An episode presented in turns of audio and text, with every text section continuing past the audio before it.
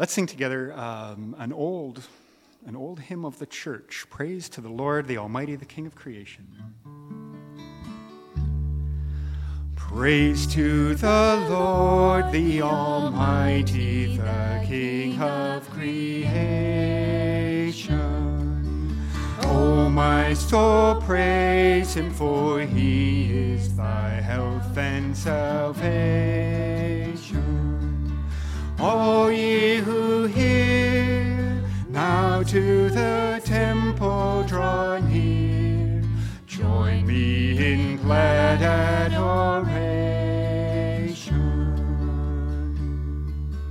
Praise to the Lord who o'er all things so wondrously reigneth,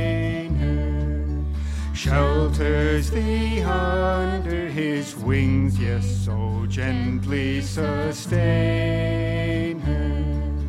Hast thou not seen how their desires have been granted in what he ordained? Praise to the Lord, oh let all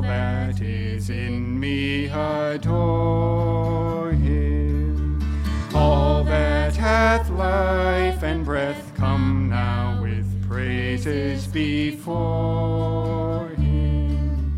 Let the Amen sound from his people again, gladly forever adore him.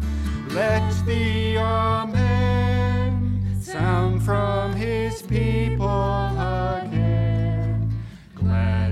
forever adore him. Good morning and welcome here. Ron is going to make an announcement. Good morning. Um, just a reminder, we're still have certain, or we have several protocols for COVID to follow here yet. So just a reminder, when you're sitting down, please have about three, well, have three seats empty seats beside you and the next person. Um, we've tried to arrange the chairs so that that hopefully accommodates some of that. Um, next thing is, um, what was I going to say? Okay, yes, we have purchased uh, 10 chairs with arms on them, and they're kind of interspersed amongst the uh, the sanctuary here. I, I don't want to be the judge of who can sit in those chairs and who can't. No, I don't. I'll let, but they are there for the, the, the, chairs with arms are there for people that um, can use the assistance for getting up and sitting down as well. So that's why there are those chairs uh, here throughout. So if you need that, please make yourself or please sit down in one of those chairs. If you don't require it, if possible, try to find another place to sit, but don't do that now. Next time. Thank you. All right. Um, I would like you to just listen as I read to David's praise to God, and let that be our prayer of assurance today. This will be from Psalms 22, 22 to 28, and I'll be reading from the New International Reader's Version. I will announce your name to my people. I will praise you among those who are gathered to worship you. You who have respect for the Lord, praise him. All you people of Jacob, honor him. All you people of Israel, worship him. He has not forgotten the one who is hurting. He has not turned away from his suffering. He has not turned his face away from him. He has listened to his cry for help. Because what of because of what you have done, I will praise you in the whole community of those who worship you. In front of those who respect you, I will keep my promises. Those who are poor will eat and be satisfied. Those who seek the Lord will praise him. May their hearts be filled with new hope. People from one end of the earth to the other will remember and turn to the Lord. The people of all the nations will bow down in front of him. The Lord is king, he rules over the nations. Amen.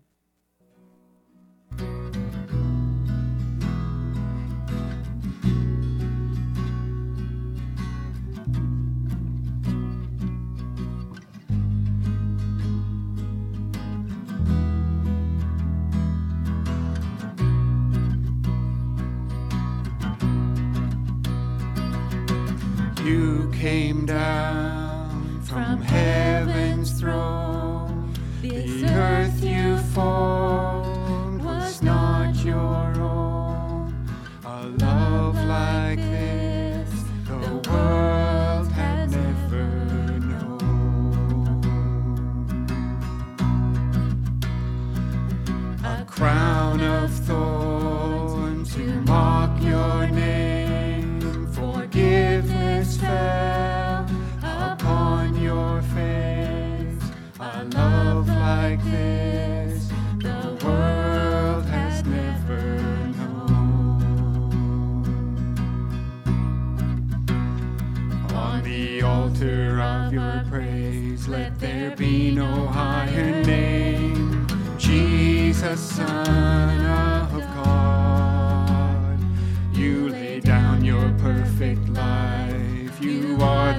sacrifice.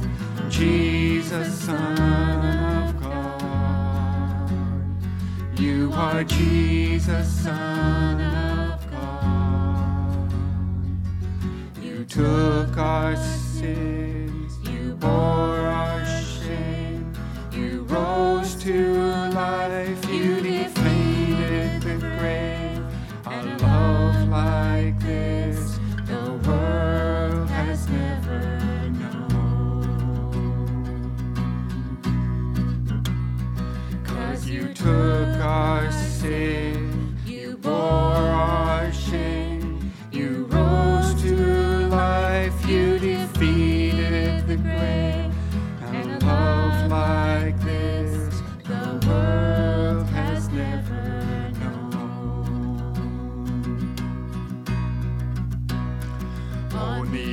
of our praise, let there be no higher name. Jesus, Son of God, you lay down your perfect life. You are the sacrifice. Jesus, Son of God, you are Jesus, Son of God. Be lifted than you've overcome. Your name is louder than any other song. There is no power that can come against your love. The cross was enough. The cross was enough. The cross was enough. The cross was enough. On the altar of our let there be no higher name. Jesus, Son of God, you lay down your perfect life. You are the sacrifice. Jesus, Son of God, you are Jesus, Son of God.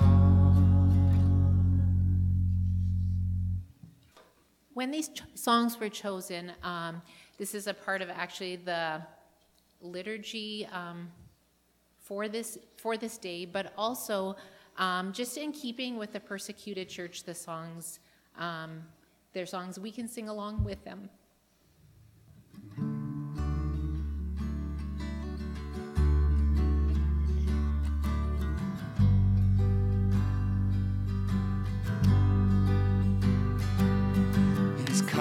Coming on the clouds.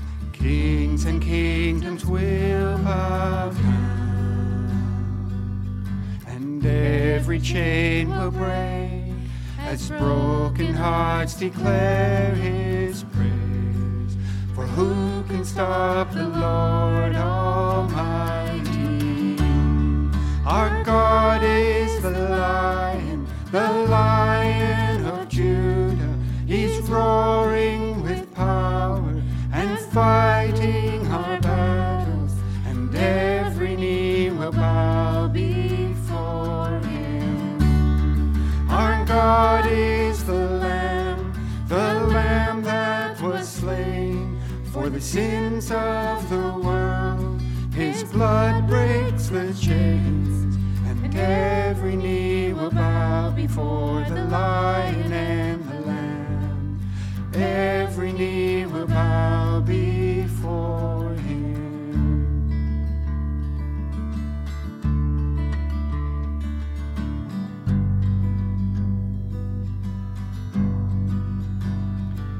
So open up the gates, make way before the King of Kings, the God who to save is here to set the captives free. For who can stop the Lord Almighty? Our God is the Lion, the Lion.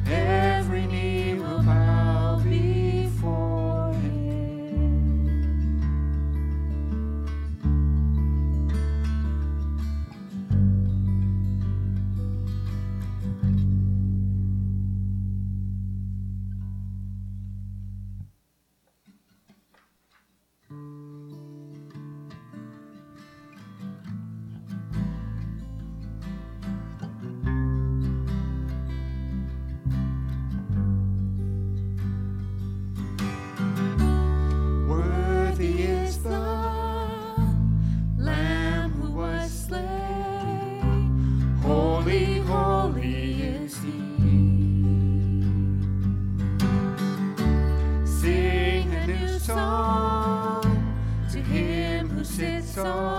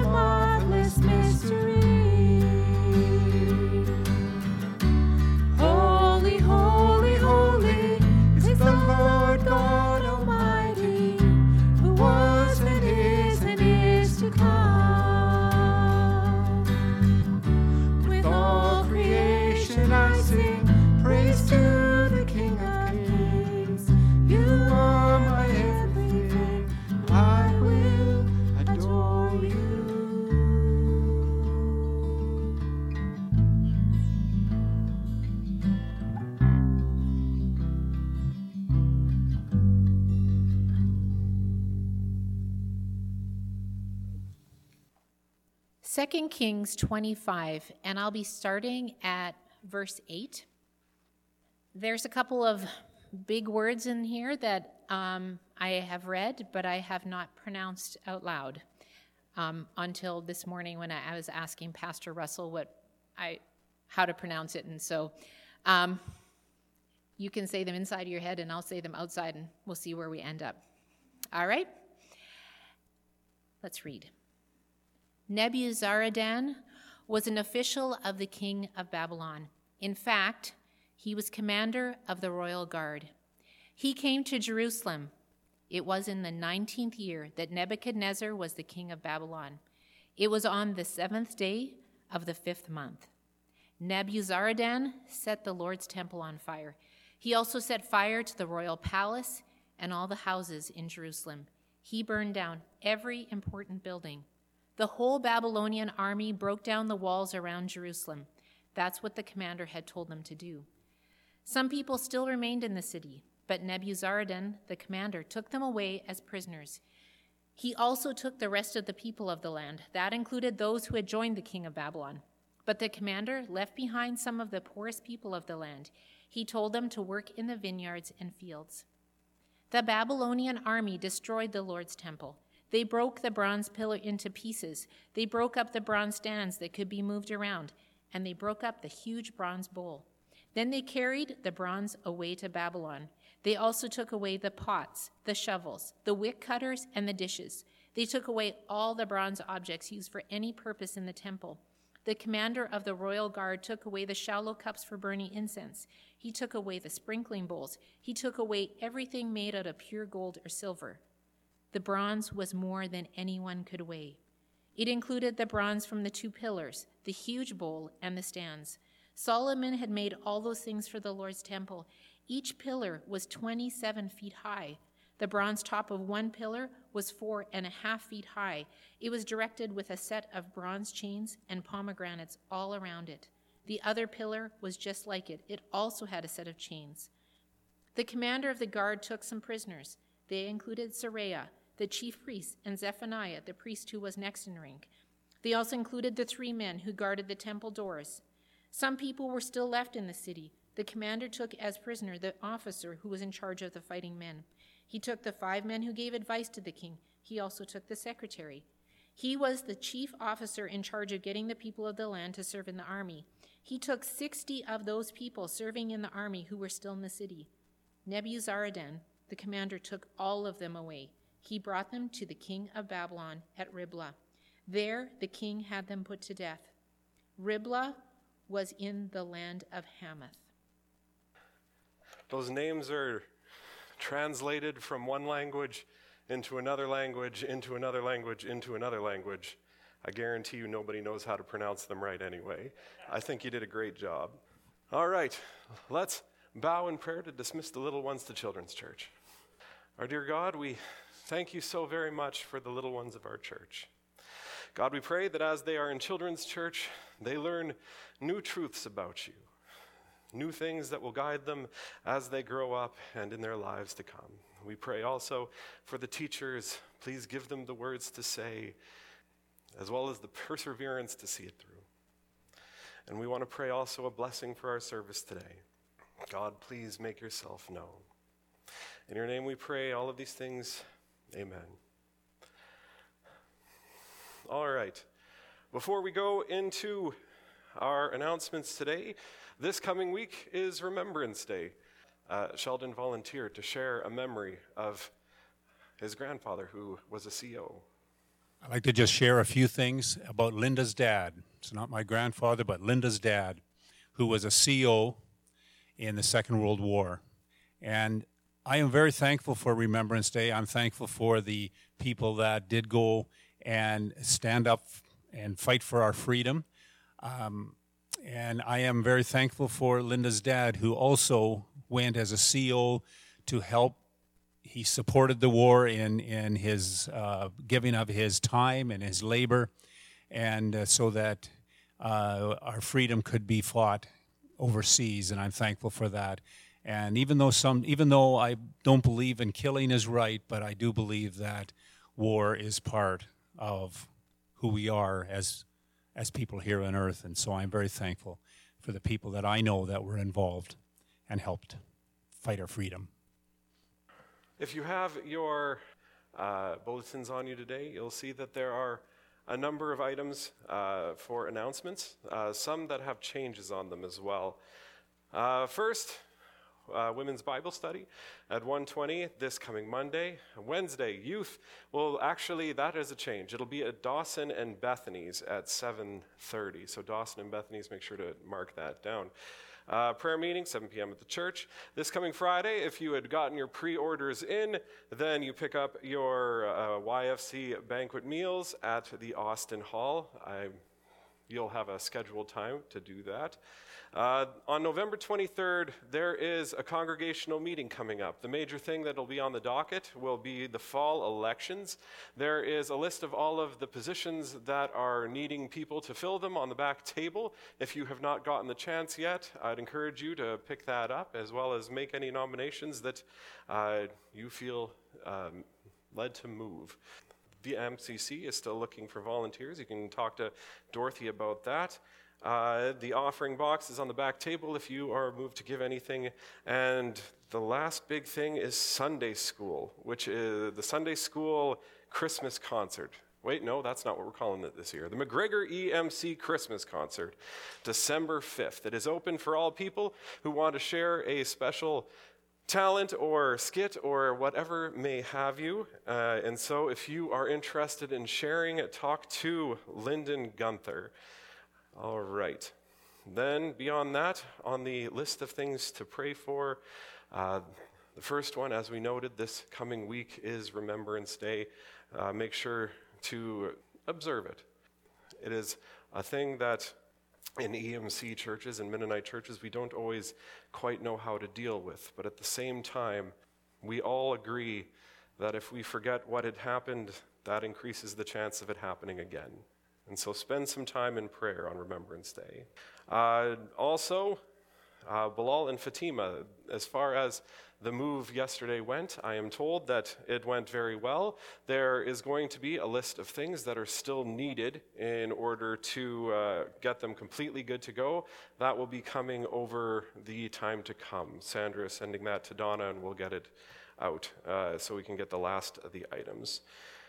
Also, uh, it says, pray for Russell's family on the list there. Uh, that would be my mother is having a terrible attack of sciatica, uh, which is leaving her mostly immobile. But also, my grandmother broke her hip a couple weeks ago and uh, started getting a fever this week. And then they did some tests, and lo and behold, turns out she got COVID in the hospital. She is 101. And so, please pray for her. If there was ever an 101 year old that I think can make it through, it would be her, but she could definitely use the prayer all the same. And today, oh, also Paul Emmer, as you probably heard, he has uh, gotten cancer and it is getting progressively worse. And so definitely keep him in your prayers. God can do all miracles, but at the same time, this one is looking really bad. So please keep Paul Emmer in your prayers.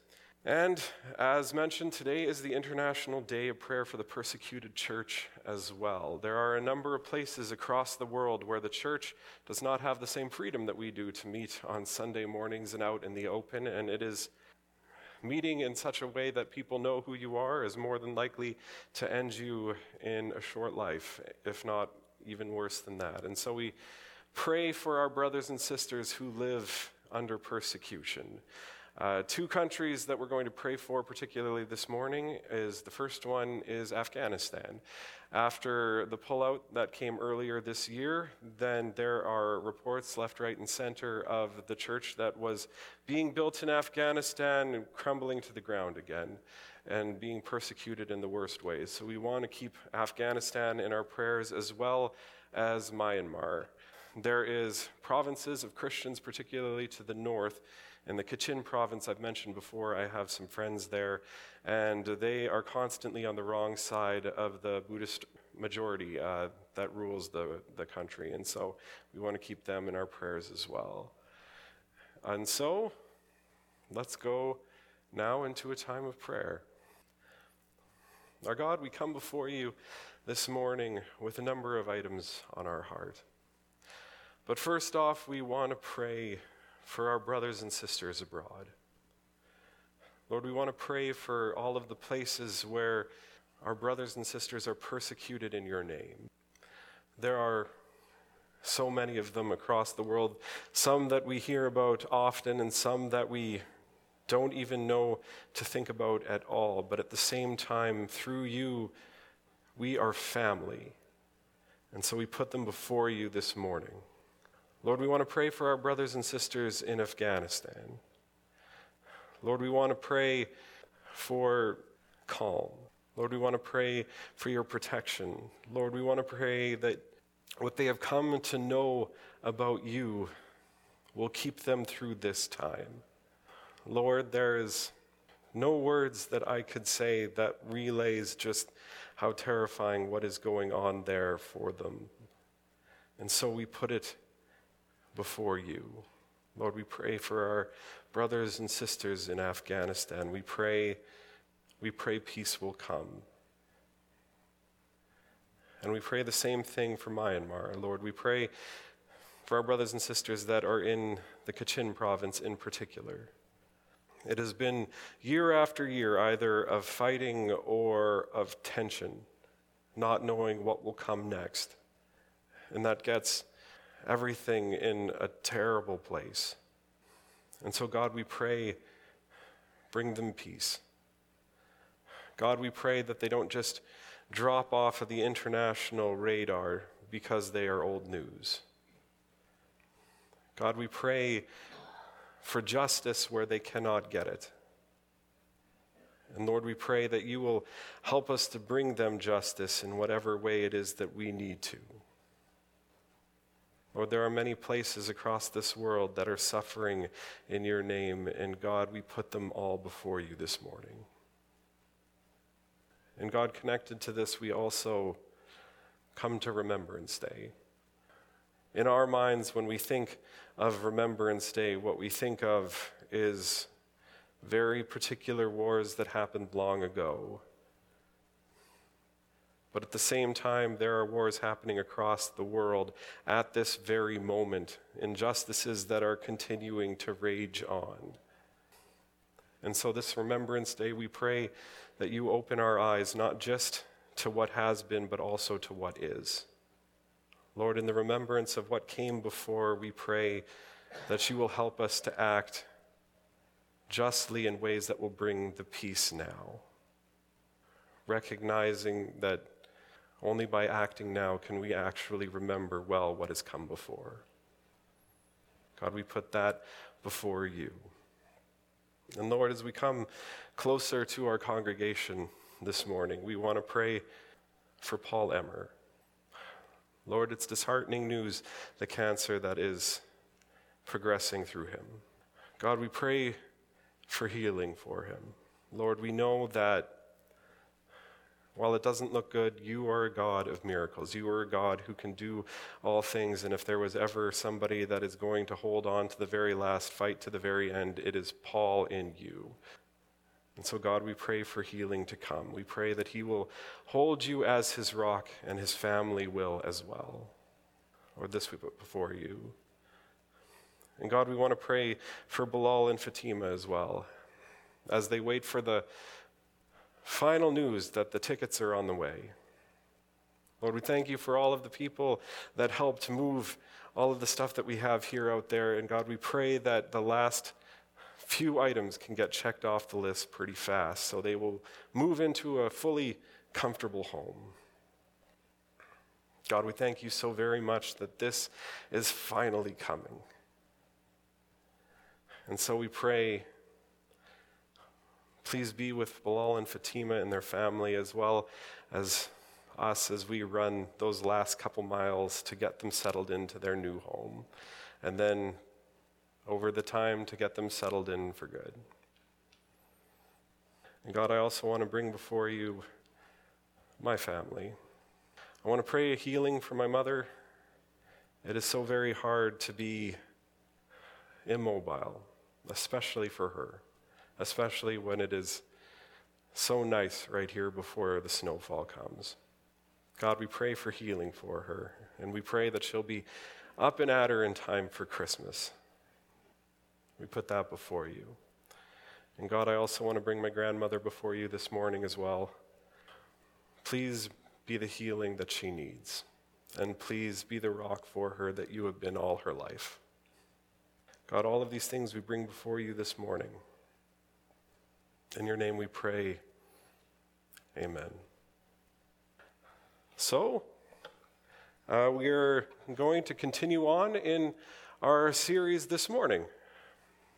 We have so far in three weeks gone from the beginning of the Bible to about oh, a third through it. Uh, we are up to the beginning of Kings this morning.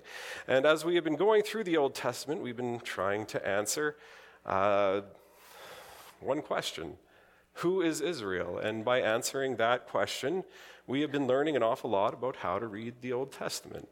Uh, so far in our travels up to King Solomon, we have learned that Israel are a people that are in a covenant relationship with God.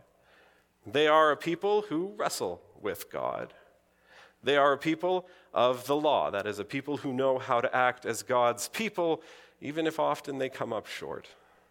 They are a people who are to be welcoming to others, bringing them into the fold, as we can see with how the story of Ruth and also Rahab went.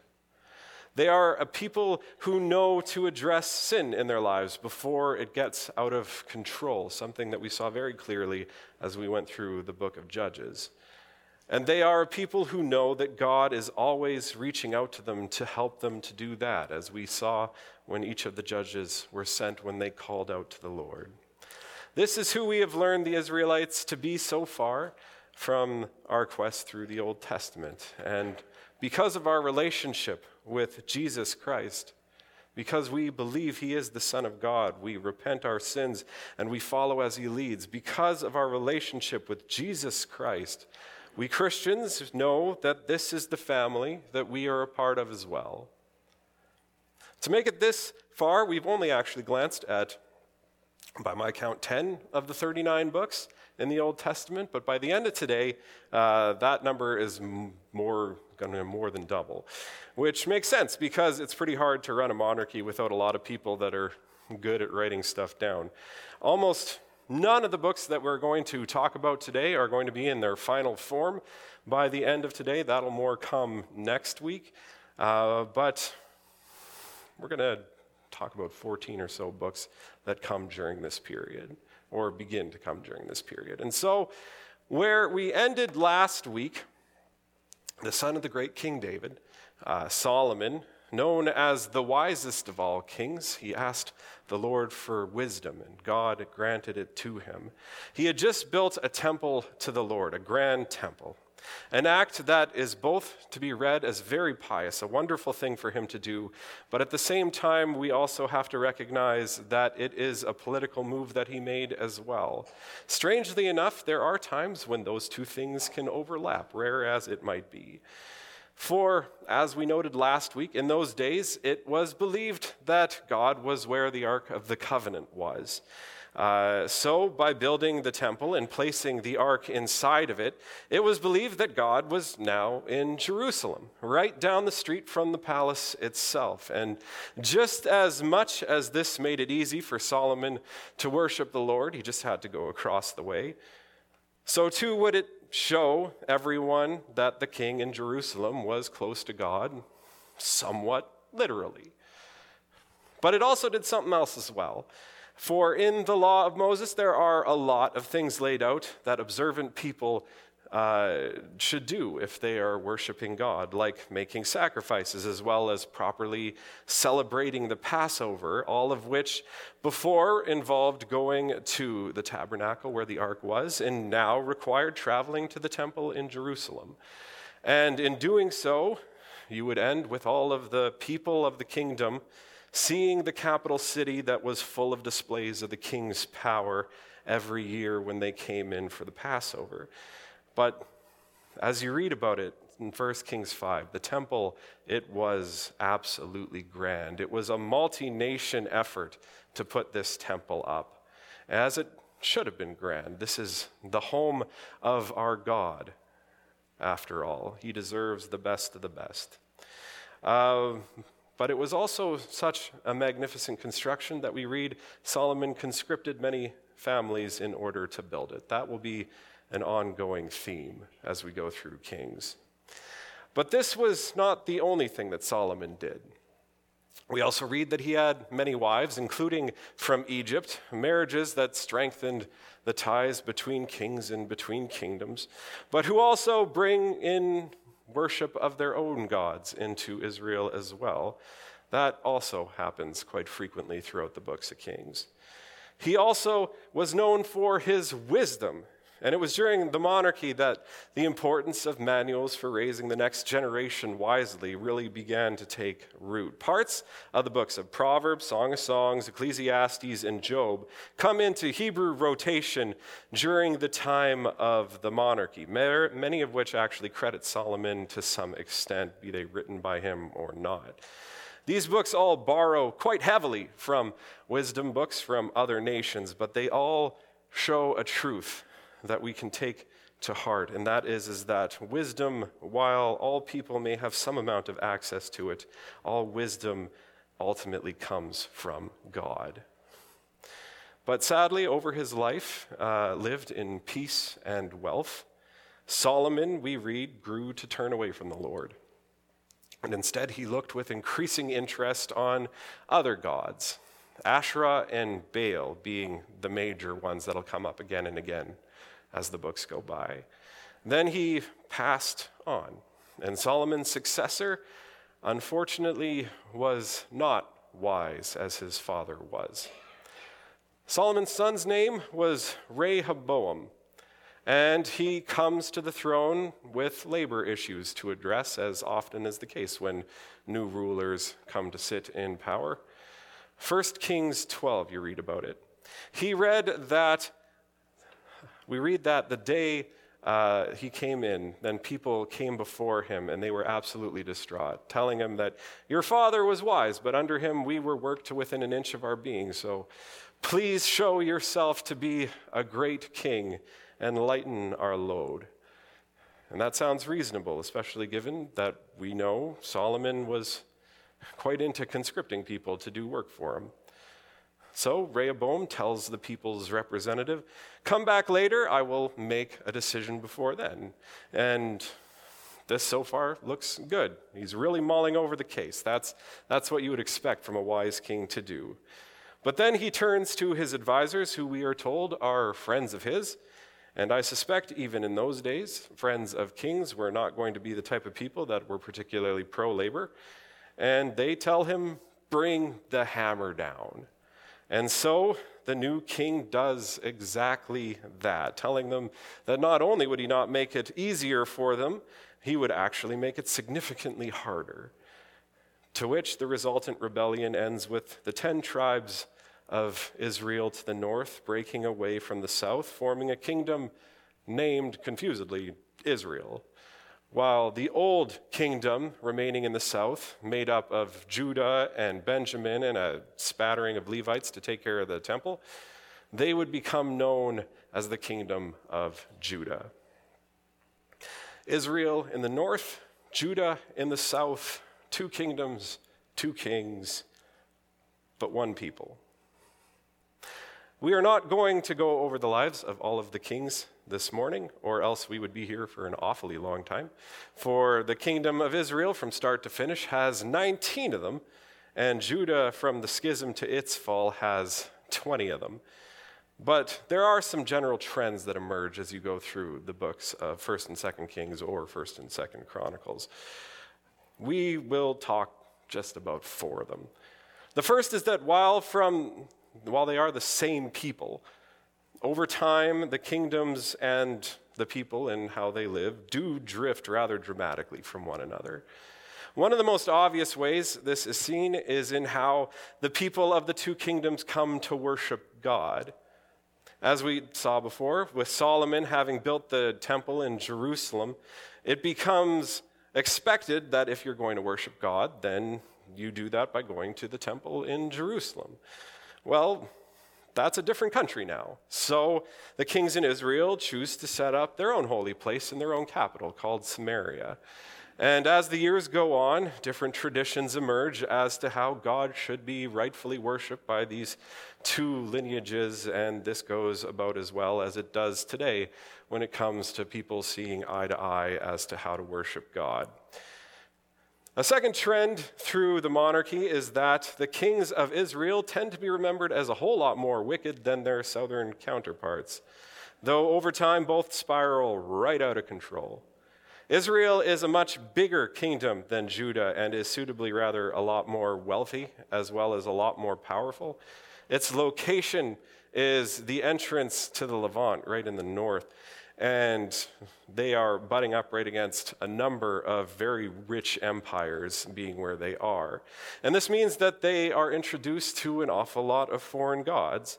And as we proceed through the books of Kings, it sure does seem like they want to follow every last one of them more than the Lord. Judah also has its fair share of wicked kings who worship other gods, but their ratio of good to bad is not nearly so unfortunate as their brothers to the north. Eventually, it even becomes one of the ways that Judah distinguishes themselves from Israel. We're not as bad as those ungodly northerners, is the sentiment that comes up quite a bit. And this is connected to a third trend, which is hand in hand that the more outrageous and unwicked and ungodly uh, the kings of the north get, the more instability they go through, especially uh, compared to the south. Uh, throughout its history, Judah has only one ruling family. That is the line of David. But throughout its history, Israel has nine separate dynasties. Although calling some of them dynasties is probably being a bit generous. They're like one king in power for three years. But nine separate. This is likely connected to how, over the years, they never actually addressed that ask from the laborers all that well to lighten their load. In fact, it gets progressively worse. And the last of the major trends to mention about the monarchy is how, over time, the relationship between the kingdoms and God's prophets steadily degrades. The relationship between the kingdoms and God, as a result, it, it steadily degrades. Prophets in the Bible are often misunderstood by us today, mainly because I think when we say prophet and prophecy, we think primarily of fortune telling, foretelling the future. That's the purpose of prophets and prophecy, I think, often when we use those terms. But that's not really what they are in the Bible. Instead, they are people that act as the mouthpiece of God. As they foretell the future, it's in so much as it's to get people back online, turn back to the Lord, or else this will happen to you. Uh, think of Samuel as a good example of this. Uh, we talked about him a little bit last week. He relays God's opinion on what a king will bring back to the elders that ask him for one. But before the monarchy, prophets, they serve a pretty distinct role. They, they come to lead and to guide the people to follow the Lord. Think Moses, think Joshua, think a number of the judges. But after the monarchy begins, that role, it really changes dramatically. During this period, during the monarchy, the prophets are less about leading the people and more just about railing on the kings, all in an attempt to get them to turn back to God. This begins with Samuel and how he talks to Saul quite harshly, as you read in 1 Samuel. And it continues on with Nathan and how he talks to David also quite harshly, but David does come back because of how Nathan rebukes him. But as time goes by, the kings generally don't turn back to God. They generally don't get better when the prophets come. In fact, they get markedly worse sometimes. They get more wicked and ungodly with each generation, it seems, to the point that during the reign of the Israelite king Ahab, beginning in 1 Kings 16, you get prophets like Elijah, a man from God who tells Ahab what will happen to him if he continues on as he has been. And as he has been, is worshiping the gods of his wife Jezebel, Baal, and Asherah and seemingly completely neglecting the Lord. And in response, Instead of turning back to the Lord, Elijah is instead hunted down like an animal. He is chased until he's left hiding on top of a mountain, broken to the point that he is suicidal, but still he proclaims what God tells him. And over the course of the monarchy, the relationship between the kingdoms and God's prophets, it just continues to degrade until the point that Micah, Amos, Jonah, Jeremiah, Ezekiel, and Isaiah, who all have books bearing their names, eventually begin to come with messages that are considerably more bleak than those of Elijah or Elisha or the others that we haven't mentioned. They all seem to begin to address not just the kings, but the kingdoms as well, who seem to have turned away from God. And they all seem to point out that these people are hurting those that are on the bottom of the pile. And they all are trying to remind the kings and the kingdoms that God hears his people. And judgment will come if you do not remember God's people. But the kingdoms don't listen to the prophets, they, they don't listen to the mouth of God. We talked about Assyria a little last week, and now they fully enter the story. They were a people to the north of Israel who were an empire through and through. As in, they did what empires do when they come across uh, people without kings, they bring them into the empire forcibly. And uh, they, when they come across smaller kingdoms, they make vassals of them.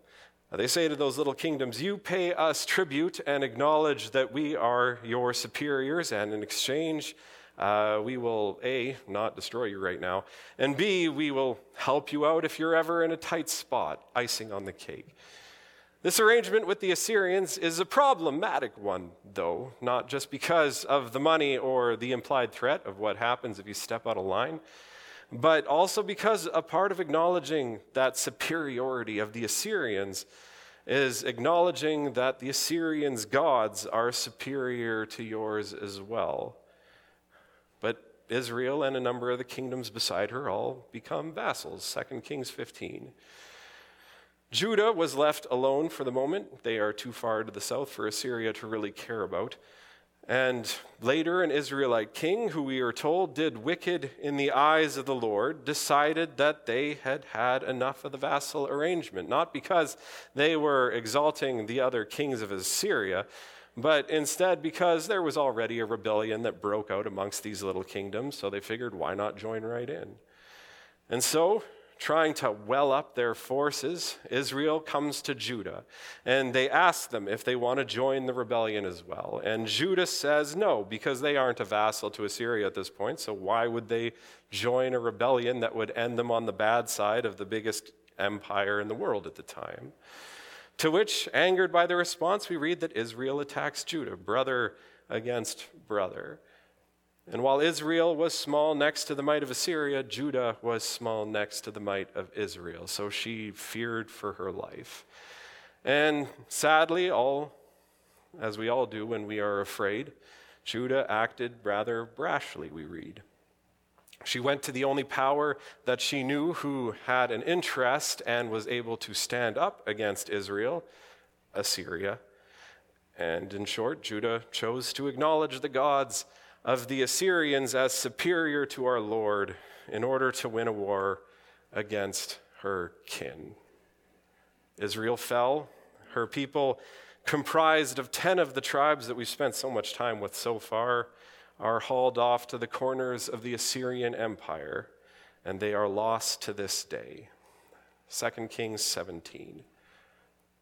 Needless to say, neither the prophets nor our God, who they spoke for, are big fans of this choice that Judah made, which is saying something that we know that God and the prophets are not fans of this decision of Judah, because that Judah survives means that all of the written accounts we have from this period ultimately come from them. If you're writing so detrimentally of your own history, that says something.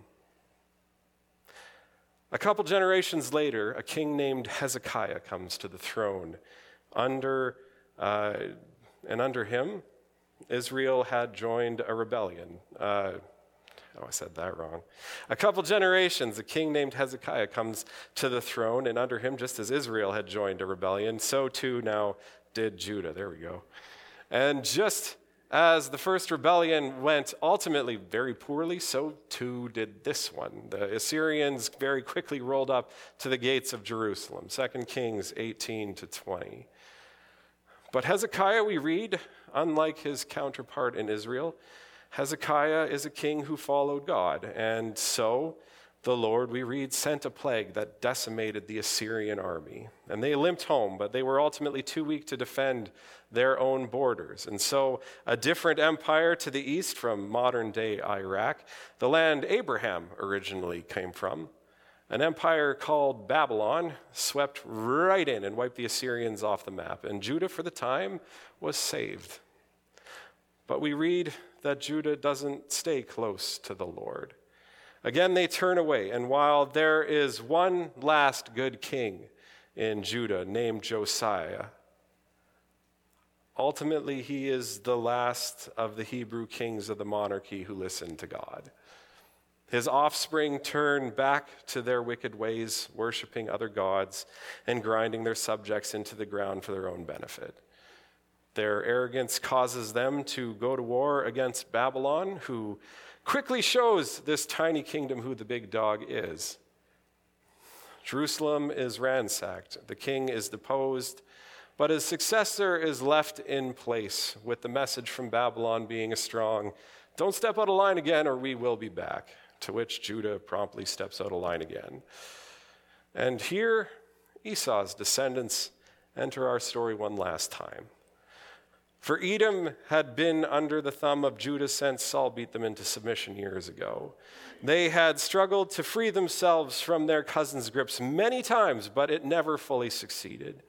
So, seizing on this opportunity, they joined the Babylonians in their conquest. And before they know it, their cousins who had held them down for so very long were defeated.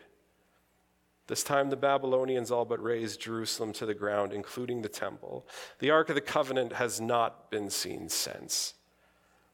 The ruling class who had caused so much pain to the people were carted off to Babylon in exile. That's our passage today. Those who were oppressed by the ruling class, they're left behind. And not much later, Edom meets its end as well. And just like that, the monarchy comes to an end. The conquest of the Babylonians was brutal and it was traumatic. The book of Lamentations attests to that, as well as a number of the Psalms as well. On Remembrance Day, it's probably good to remember that there has never been a point where war has been anything other than a scourge. Three of the prophets we mentioned before Jeremiah, Ezekiel, and Isaiah. They write over this period of time. Or at least their books, they, they cover the period from before the fall to the fall and then after as well. And of the many things they try to address, one of the questions that they try following is the one we have been for a while Who is Israel? Isaiah, who will come up more next week, notes that the kingdom of Israel in the north had turned from God and were wicked to the point that they kind of deserved what came their way. He then says that while Judah was better, ultimately the same thing goes for them as well. Both kingdoms had treated their people, God's people, as slaves and took to extracting every bit of well being from them that they could get their hands on and in Judah's case, even saying that this was clear signs that God was blessing them, that they could take the well being from those underneath them. To Isaiah, this is ultimately why Israel and Judah fell, because God is a God of justice who always protects his people. Jesus picks up on this pretty hard in passages like the Beatitudes. Who is Israel?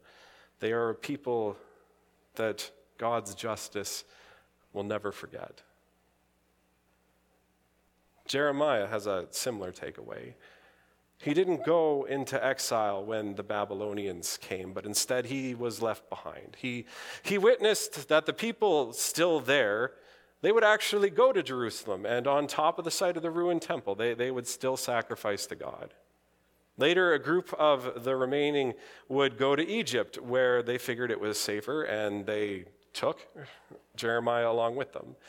And in time, he sees that they set up an altar to God in Egypt and they worship him there as well. And Ezekiel is in many ways the most interesting of these three. He's struck mute by what happens, something that is an act of God, we read, but acts of God can come in many ways. And it should be noted that if you witness the trauma of your wife getting killed by invaders, then being struck mute can very much so happen to you too. He was one of the people that went into exile, and in his book, Ezekiel sees God depart Jerusalem as a chariot. While during the reign of the kings, God was understood to be in his temple firmly planted, whether that's in Jerusalem or Samaria. Now, now the people saw that God was mobile with his people, even as they go into exile. So, who is Israel? Among many other things, Israel are the people in a covenant relationship with God. Israel are the people who wrestle with God. Israel are the people of the law who know how to act as God's people even when they don't. Israel are people who are called to bring outsiders into the fold. Israel are people who know what a scourge that sin can be and so know to turn to God before their sin gets fully out of hand. Israel are also people who know that God never stops reaching out to them. And from today, among many things, what we know is also this that Israel are a people who know that God loves them and will seek justice for them, regardless of if they are on the absolute bottom of the pile of life. Think about how amazing that is. We kind of think about it as second nature, that obviously God is for those on the bottom of the pile, but through almost all of human history, gods were friends with kings and no one else. Think about what that changes. There is no one near or above our Lord, so all will be held accountable for the injustices they inflict on others. This is not saying that God does not love those who are blessed in terms of money and power, but instead just they are not above his justice. And the importance of that cannot be understated. And we also know from today that Israel are a people whose God is mobile, who is with them wherever they may go. As Christians in a relationship with our Lord Jesus Christ, we are a part of the family of Israel as well. There is only one God of the Bible, and this is our God, and we are his people. To those around us who are at the absolute bottom of society, for the poor, for the mourning, the meek, the hungry, the righteous, the merciful, the pure hearted, the peacemakers, the persecuted. For the people that Jesus tells us our Lord is for in the Beatitudes. Let us act on their behalf as God commands us to as well. That is how we are to live as believers. Today is the day that we pray for the persecuted church across the world, there are other believers who are struck down, stepped on, and made to be nothing for their relationship with Jesus Christ. Don't forget them. When you give of your money, when you spend your time, when you vote, when you write your MPs, remember them. Even though we can't see them, they are there. Let us work to bring justice to our brothers and sisters, and let us hold those who oppress them, either consciously or not, accountable for their actions. no matter how high up the political or corporate food chain they may be, no matter how dangerous doing that might be. Our God is a God of justice who cares for his people. Let us live that truth.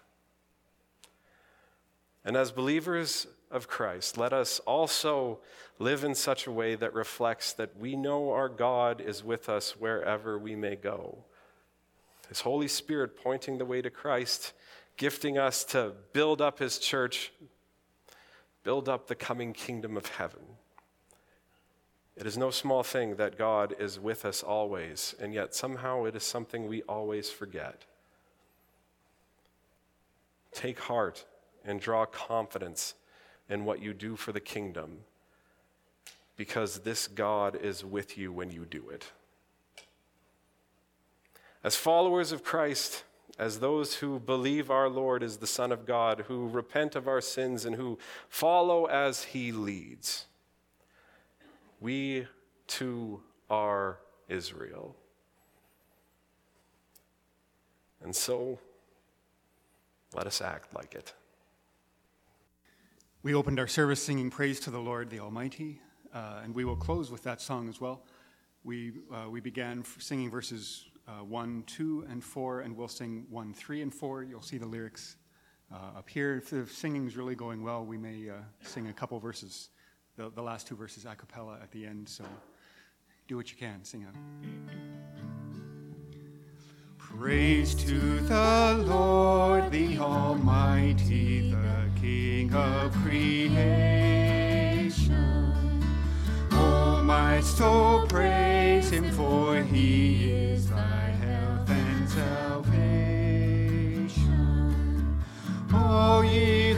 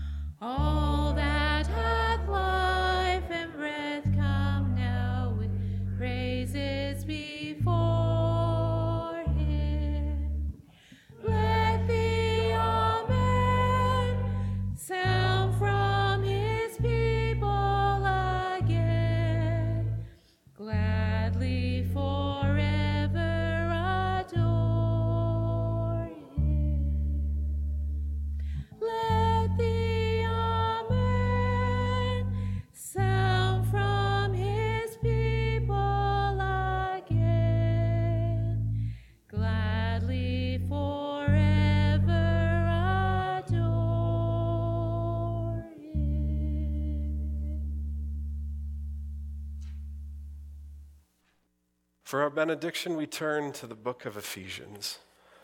May God the Father and the Lord Jesus Christ grant peace, love, and faith to all the brothers and sisters. May grace be with all who love our Lord Jesus Christ in life imperishable. Go now and serve our God.